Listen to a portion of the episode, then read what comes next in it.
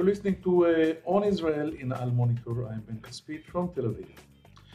Details of uh, last month's uh, meeting between President Joe Biden and Prime Minister Naftali Bennett are coming out bit by bit. For example, Biden apparently made it very clear to Bennett that he plans to keep his campaign promise and reopen the American consulate in East Jerusalem, even though Israel's political right hates the idea. But with all due respect to the consulate reopening and its uh, repercussions, of greater importance is what the new the two men agreed on more strategic issues that Israel regards as truly existential. Chief among them, the return to the nuclear deal with Iran and the alternatives in case these talks don't pan out.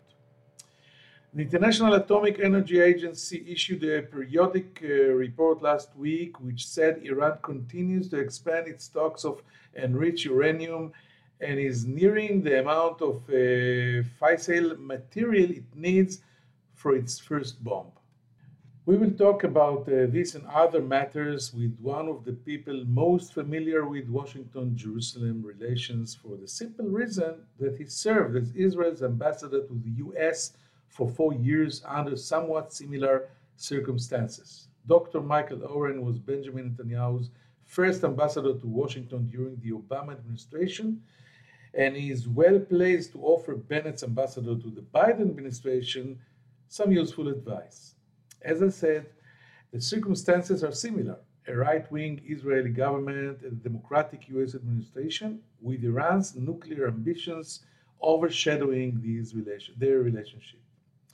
We will ask uh, Dr. Oren, who is also a respected historian and former Knesset member, about the operational options Israel has to block Iran's nuclear program, uh, what lessons Israel uh, could and should learn from the Obama Netanyahu relationship fiasco, whether Israel is edging closer to war with Iran, and what role Hezbollah will play in light of its uh, balance of mutual deterrence with the IDF. Ambassador Dr. Michael Oren joins us right after this short break. If you're listening to this podcast, you obviously care about the Middle East. And if you do, you should probably be reading Al Monitor. Al Monitor is a global newsroom headquartered in Washington, D.C., with a network of over 160 contributors around the world. Al Monitor offers first class reporting and analysis from a range of perspectives and an approach that represents the highest journalistic standards, as well as an mm-hmm. award winning commitment to press freedom and independence. If you haven't done so already, visit us at almonitor.com, check out our articles, and sign up for our free newsletters.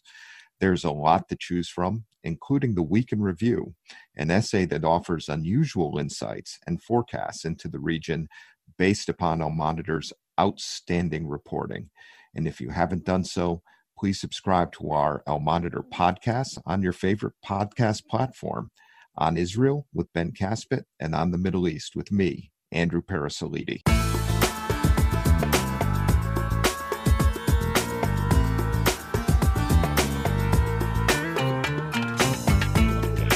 Now I'm happy to uh, say hello uh, to Ambassador Dr. Michael Oren. Hi, Michael. How are you doing? And thank you for joining us here in On Israel. Good to be with you, Ben, as always. Thanks. And um, I wanted to talk to you first about uh, uh, an essay. You recently wrote an opinion piece uh, arguing that there was a, reasonable chance of a military clash between Israel and Iran. And, uh, and do you think the Iranians will try uh, to time such a clash for the winter months in order to limit the capabilities of the Israeli Air Force? And can you share with us the thinking that led you to this uh, assessment? Well, I try to put myself in the, the minds of the Ayatollahs, Ben. And I'd have to ask myself, uh, why not use this opportunity to break out and make a nuclear weapon? Now, keep in mind, the Iranian regime will not be satisfied with what's known as threshold capacity, the ability to break out quickly and make a nuclear weapon. I think they have to have the weapon itself. They need it uh, for regime stability and survival. They saw what happened to Saddam Hussein. They, have, they saw what happened to Muammar Gaddafi when they gave up their nuclear programs. They died. They saw what didn't happen to the North Koreans because they didn't give up their nuclear uh, program. So it's it's survivability of the regime. But more importantly, I think for this for this regime is also its, its prestige. And they are, you know, the Islamic Republic of Iran, uh, and they look at the Indians and they've got a bomb. They look at the Pakistanis, they've got a bomb. Uh, they look at Israel and they believe that Israel has a bomb. Uh, how is it possible that the, the Islamic Republic of, of, Iran doesn't have a bomb? It's essential for their for their raison d'être. Um, so then they have to say to themselves, the Ayatollahs, okay, when can we get this bomb? We have now enriched enough uh, uranium to near weapons grade that it would take a very short period of time to break out and make that weapon. The, they've seen the pictures from Kabul, from Afghanistan. They know that the United States is not going to intervene. They know that the world is not going to intervene. And they look at Israel's government, which is a very wide coalition, which will have a hard time responding to a war situation. Uh, and that plays in their favor as well. The United States may actually act to prevent Israel from responding. Um, Hezbollah is strong, Hamas is strong. Uh, so they have Israel surrounded with missiles should Israel try to act. And they could use those winter months. Now, during those winter months, uh, the Israeli Air Force faces challenges from inclement weather, um, and its ability to strike long distances is, is curtailed to a, to a significant degree. So if you're going to break out and get a bomb, and they need the bomb, wouldn't January, February be the ideal time to do that and present the world with a fait accompli? And this is a doomsday uh, scenario that you're uh, portraying here for uh, for us, and uh, actually, it's quite frightening. Before I I will go on with with you uh, uh, about the American side, what you have, what do you recommend the new government in Israel to do facing the, this threat? Well, it's doomsday. doomsday is relative here. Why? Because if it happens in five years, it'll be worse. In five years, Iran will have more missiles surrounding us. Uh, it, its program will be further along. It, it'll be maybe underground. It'll be more difficult for Israel to, to respond. If it's going to happen, I almost prefer that it happens sooner than rather than later. Uh, it's going to happen eventually. Uh, of that, I'm, I'm absolutely certain. What the Israel should be, government should be doing is should be building its case. And you know, I, th- I thought it was very good that uh, Prime Minister Bennett went to went to Washington and put our relationship with the Biden administration on a, on a new page. You know, he, he said he wasn't going to attack the JCPOA, the 2015 nuclear agreement, uh, publicly uh, the way uh, Benjamin Netanyahu did. And uh, I think that's a good approach. On the other hand, um, I would also say, how about making our case why Israel cannot coexist with an Iranian nuclear weapon? That uh, Israel's ability to respond to terror uh, will be greatly impaired if we have a nuclear, an Iranian nuclear weapon pressed to our, to our head all the time. Um, it'll become impossible. Um, uh, Defense Minister uh, Benny Gantz just spoke, I think, today at a at a uh, uh-huh. at a counterterrorism uh, uh, conference in Herzliya, and he talked about the need for the international community to uh, to approve snapback sanctions against Iran, to act in, cur- in concert to uh, prevent Iran from getting a nuclear weapon. I think that's a very different approach to Benjamin Netanyahu's. Um, and one of the criticisms uh, of Netanyahu's policy was that it, it made it really, an, it made the Iranian nuclear program an, Israeli issue. Um, and I think that this government is trying to internationalize it again, which is fine. But at the same time, we should be reminding the international community that Israel has the right and the historic and I think Jewish duty to defend itself uh, and to prevent Iran from getting a nuclear weapon, and that we will take action to prevent that from happening should Iran try to break out. I think that's it's uh, you know in the old the old Roman method of Carthage must be destroyed. Uh, we should be repeating that over and over again and, uh, as loudly as possible in every possible form. Benny Gantz did not say that today. This is what you wrote in that piece that we're talking about. That we have to, to start and build, not maybe not start, but go on building uh, uh, the legitimacy of, uh, of a possible Israeli military action. But I want to, to move now to the other side, the, the American side of the equation, uh, and, and talk about President Biden that seems to have modified somewhat his uh, comments on Iran. He said he, he's still committed to preventing, uh, preventing Iran from uh, obtaining a bomb, but he didn't add on my watch. I'm talking about the, the meeting with, with Prime Minister uh, Bennett and he considered that there are other options on the table except for diplomacy. Do you think this is a sufficient, clear statement for Iran to view it as a real military threat? Uh, no, it's not. I think the Iranians uh, were probably relatively happy with those statements. Um, what he says is that Iran won't get a you know a, a, nuclear bomb on his watch. He has said that for many years. I remember he used to say that quite frequently as vice president, and it was President Obama's sort of mantra as well.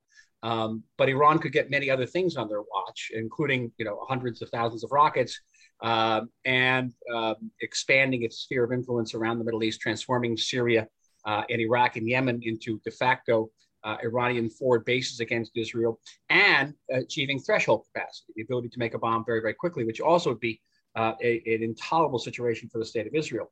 Uh, most pointedly, President Biden didn't say that all options are on the table. He simply said if, if, if negotiations fail, we'll we will consider other options. That's a retreat from a long-standing American policy of saying all options are on the table. The president, um, to give him his due, cannot say that today in the aftermath of Afghanistan. Americans do not want to hear uh, that America is poised to get involved in another Middle Eastern war. And my major concern about the United States, man, is the degree to which the United States will act to, to rein in Israel uh, for fear that Israel will drag the United States into another Middle Eastern war. It's a real fear. Um, we can say that Israel can defend itself by itself uh, against the Iranian threat, but not everybody in Washington believes that entirely. Um, so, you know, they, they remember Lebanon in 1982 and 1983. That's some of their memories. So uh, they're afraid of that. Um, and frankly, you know, I can understand them. Know, given the state of American uh, trauma over Iraq and, and, Afghanistan, I can understand them. But it's very important that Israel makes its case also to the president again and again. I, am sure the Prime Minister Bennett did this. that is that this agreement, the JCPOA, does not bind us in any way. We're not beholden to it in any way. Uh, we view it as a strategic and possibly existential danger, and we'll, we will take every and all measures necessary to defend ourselves uh, against Iran and Iran aggression, Iranian nuclearization. Just a final point, and that is I would have hoped that uh, Prime Minister Bennett, in return for his silence um, vis-a-vis the JCPOA, I would have I would have hoped that he would also have asked uh, Prime Minister uh, President uh, Biden what America could give us to help shore up our our security. America has vast military capabilities, many of which we do not have. Israel does not have strategic bombers, for example. And they're also, and the United States could share some of those capabilities with us. Uh, uh, Ambassador uh, uh, Oren, do you think it's on the table, the possibility to get strategic bombers? Because people that are not familiar with this issue and, the, and said that maybe the Americans can supply Israel with with the bombs, with the penetrating, uh, very very uh, heavy bombs that uh, pounds. exactly yeah. that under President Obama were uh, uh, manufactured in the United States. They don't understand that we need the, the B-50 52s to to fly them. We don't have this cap- capability. I think we we even don't have an airport in, in, a military airport in Israel that can that this the, this bomber can fly from. So is it really on the on the table in your opinion? It was on the table during my period as ambassador. Oh. And then as my period as, uh, as deputy minister in the prime minister's office was on my table again. Um, so it's, it, it's an issue I know quite well. Um, and uh, I, who knows, maybe if, uh, if Trump had been reelected, we could have gone somewhere with it. Um, President Obama, uh, during my turn, term, uh, turned it down twice, uh, not for want of trying. And I hope I'm not making headline news here, but I thought it would be an important message to do you know, publicly to show the Iranians that you know we mean business. Um, even allowing Israeli air crews to train on one of these bombers would have been a good message for Iran, uh, but that was not to be. And uh, I think I, I would hope that it was something that the Biden administration would seriously consider. Very, very interesting what you just said. Do you think without these capabilities, is there any real Israeli military option eh, eh, vis-a-vis Iran after it was neglected eh, in the last few years. There, there was no budget. Now I think the government just approved seven billion shekels in order to to restore the military option. What do you think about it? I think that Israel has the right. I think Israel has the ability to defend itself against Iran. I can't go further than that, okay? But I, I do. Uh, obviously, it's not the same ability that the United States has. And you know, there's a part of me that's that wants to say to to American decision makers, listen, you just suffered 20 years of humiliating defeats in Afghanistan and Iraq. You could erase all those defeats uh, in one night of bombing over Iran. Um, and, and by the way, these strategic bombers bomb from like 50,000 feet in the air. Iran has nothing that could touch that, nothing. This so is exactly what I wanted to ask you, uh, Ambassador yes. Oren, because I, I, I think we can appreciate the, the, the American trauma from spending the trillions of dollars and thousands of lives in uh, Afghanistan and Iraq.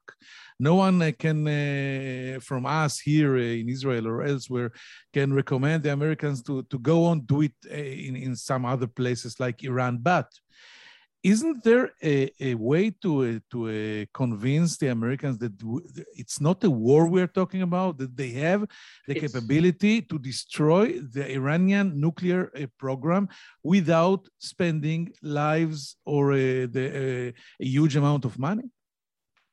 You know, I, will never forget sitting at a meeting with uh, then Defense Minister Ehud Barak, and American policymakers. And, and this is now 10 years ago. He was saying to them, listen, you, in, in one night, a couple of hours of bombing, you can erase all of your failures in Iraq and Afghanistan. That was 10 years ago. Uh, and I think it's, it's far truer today.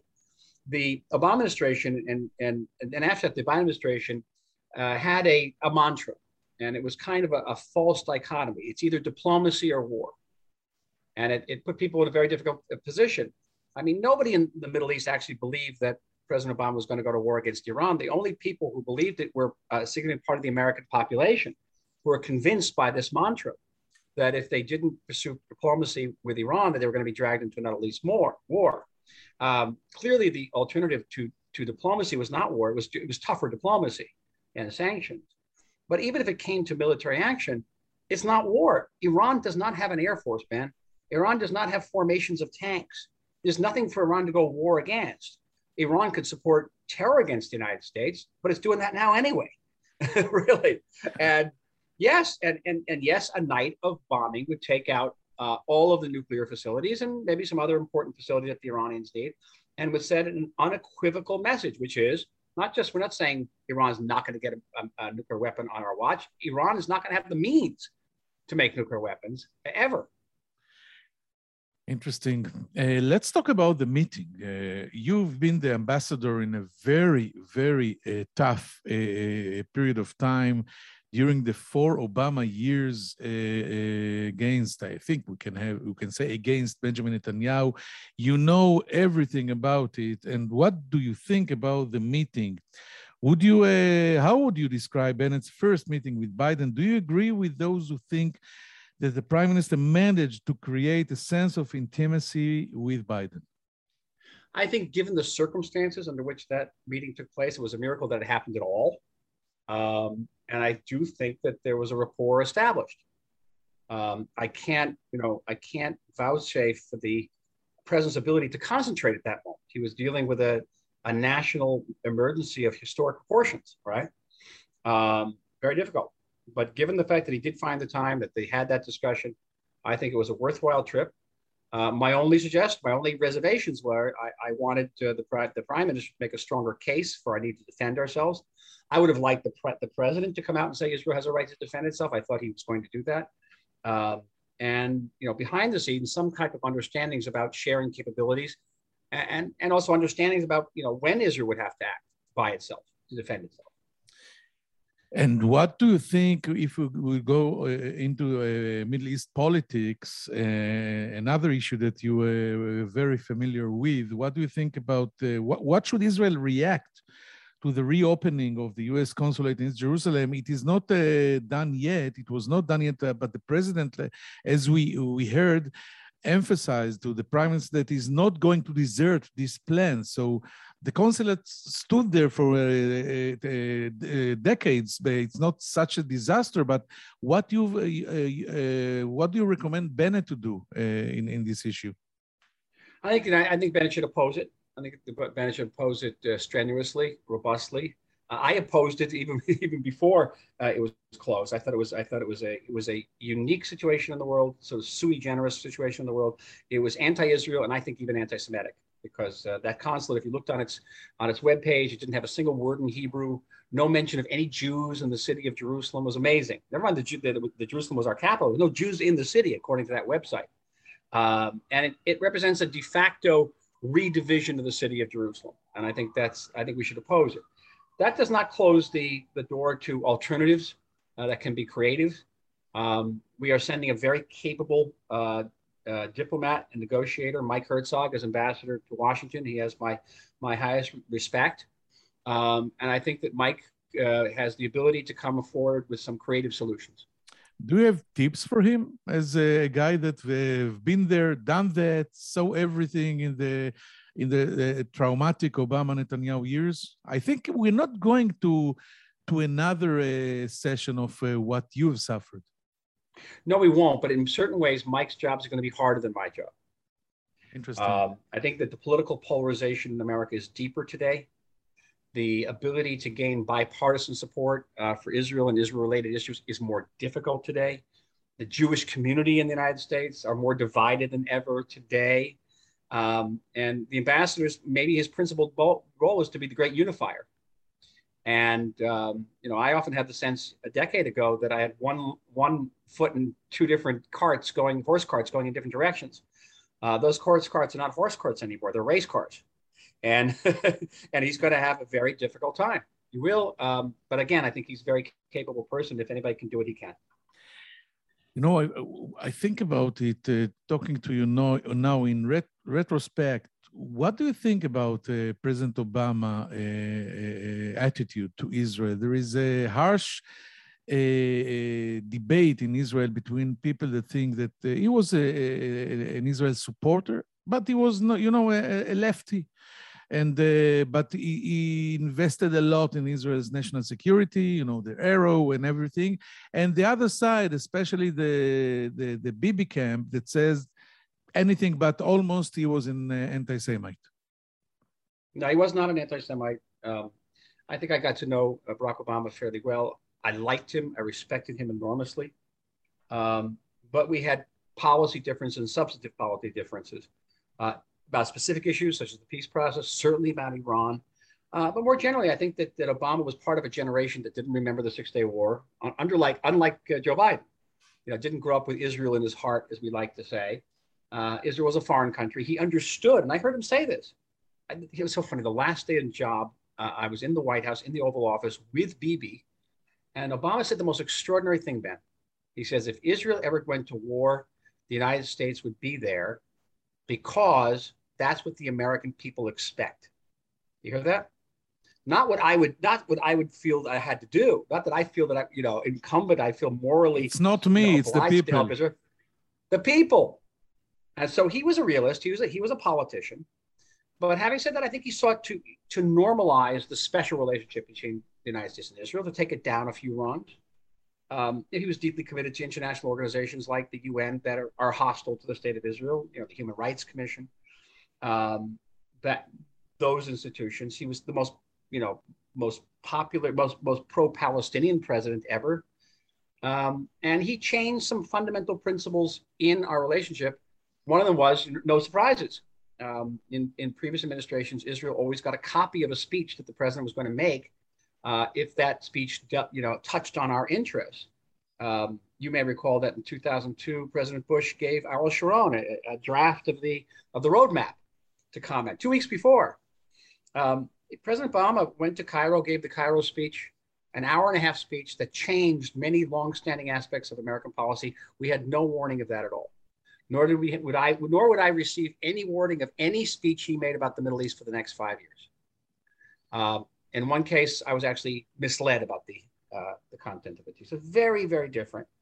And yes, he gave us great support for Iron Dome and and uh, and Arrow Three, I understood though that um, that on one hand he was going to give us money for our systems, on the other hand he was going to uh, condemn us in the Security Council uh, and and but give a lot uh, of what, what they call.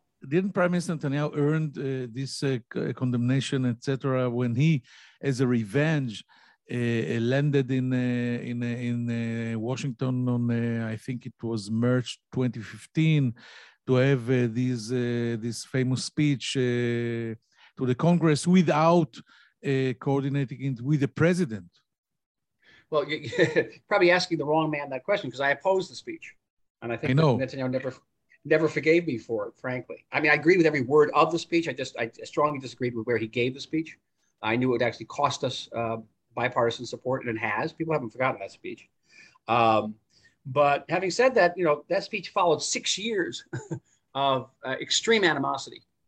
Yeah. And I think, uh, in many cases, gratuitous animosity uh, toward the White House, toward Netanyahu, toward the Israeli government.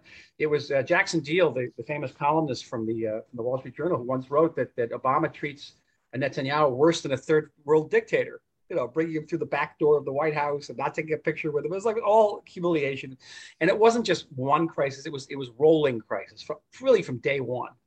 And um, and while I disagree with the speech, you know, at that point there was certainly seriously no love lost. So. Um, so let's move back to, to these days to President Biden you know when when i heard and so what what what happened in afghanistan right now and the harsh criticism that president suffered after it even uh, in his base and the polls and etc maybe i'm trying to uh, to challenge uh, what you said before maybe this can work in favor of israel or pro israel because maybe now the administration will will think twice before going on uh, getting out from the Middle East. And would you recommend uh, Bennett and Lapid now to try to uh, organize, you know, an alliance of states like Israel, Saudi Arabia, the Emirates, uh, Jordan, Egypt, and come together to the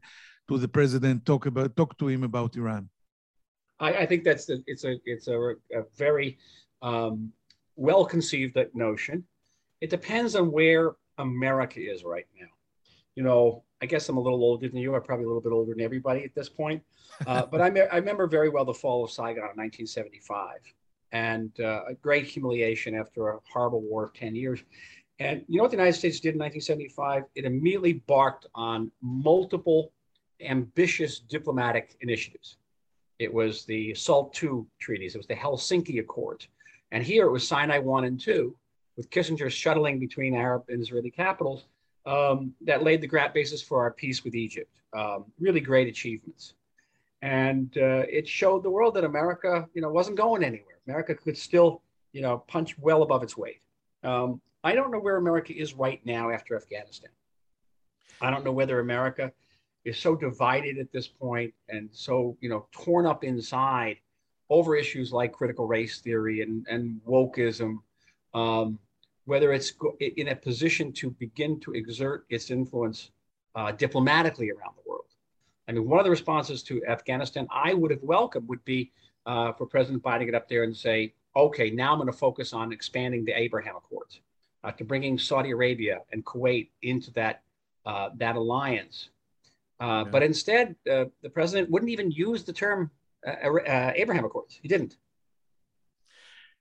Okay, so now I think my final question, although it's it's very interesting to hear you, Ambassador Oren, I want to talk uh, with you uh, uh, on another issue that you mentioned in your piece, Lebanon. You you've argued that contrary to popular opinion, Lebanon's collapse is bringing Nasrallah closer to a clash with Israel rather than weakening Hezbollah and uh, tying his hands. Please explain. Mm-hmm. Well, I'm a veteran of not one but two Lebanon wars. Um, and it was always my opinion, certainly after the second Lebanon war, that Israel made a mistake by not declaring war against Lebanon. Um, because the, it, from an Israeli perspective, the distinction between Hezbollah and the Lebanese state is an artificial distinction. They're one and the same. And if Hezbollah attacks Israel with hundreds of rockets, Israel should respond by uh, bombing the Lebanese power stations, its ports, its airports, uh, closing down the country and actually declaring war in, in, a, in a formal diplomatic way. We can't do that today. We can't bomb uh, Lebanon back to the Stone Age because Lebanon is in the Stone Age. Half the population is well beneath the poverty line on the verge of starvation, and they're coming up to winter. Where's the fuel going to come from? From heat. People are going to freeze to death. Very cold in Lebanon, you may remember. I remember. And um, were Israel to strike Lebanon now, um, we would be condemned by the world instantly, instantly. Even if and we I, will suffer, you know, uh, I think the assessment now is 2,000 rockets a day from Hezbollah. Do you still think public opinion will be against us? Yes, because we won't be striking Hezbollah, we'll be striking Lebanese civilians. And the, the, the world will say Lebanon has no ability to restrain Hezbollah. You're punishing the people who, who are already being punished. And, um, and I think that there must be people within Hezbollah who understand this that the humanitarian disaster in Lebanon, by the way, which isn't impacting Hezbollah and its Shiite supporters, um, because they're supported from by Iranian money, um, understand that this gives them a certain amount of, uh, of shield, a certain amount of, of, protection against Israeli retribution. So I, I've challenged the conventional wisdom, and the conventional wisdom, as you said, that that that you know that that Hezbollah is very much taken up with the situation in Lebanon. I don't think so. I think they're kind of immune to it, and I think they're willing to use Lebanon as a type of human shield. So what can I tell you now, uh, Ambassador Dr. Michael Oren? It was not highly optimistic but it was very, very interesting. And I thank you very much for joining us here in on Israel in Al Monitor. And uh, we will take now a short break and come with some final thoughts right after the. Thank you, uh, תודה רבה, מייקל. בבקשה, בכיף.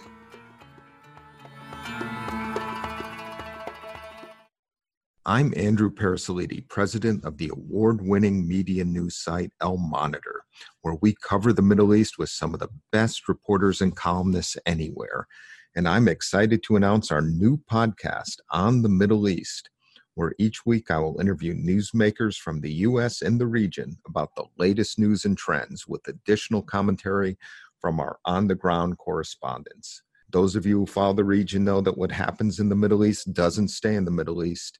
And to cite another great movie line, every time the U.S. tries to get out, the region pulls us back. Your time is valuable, so let me promise you this you will learn something and you will never be bored because each week we'll be talking with and listening to those leaders who are making the news and shaping the trends in this critical and fascinating region. So please subscribe to On the Middle East with me, Andrew Parasiliti.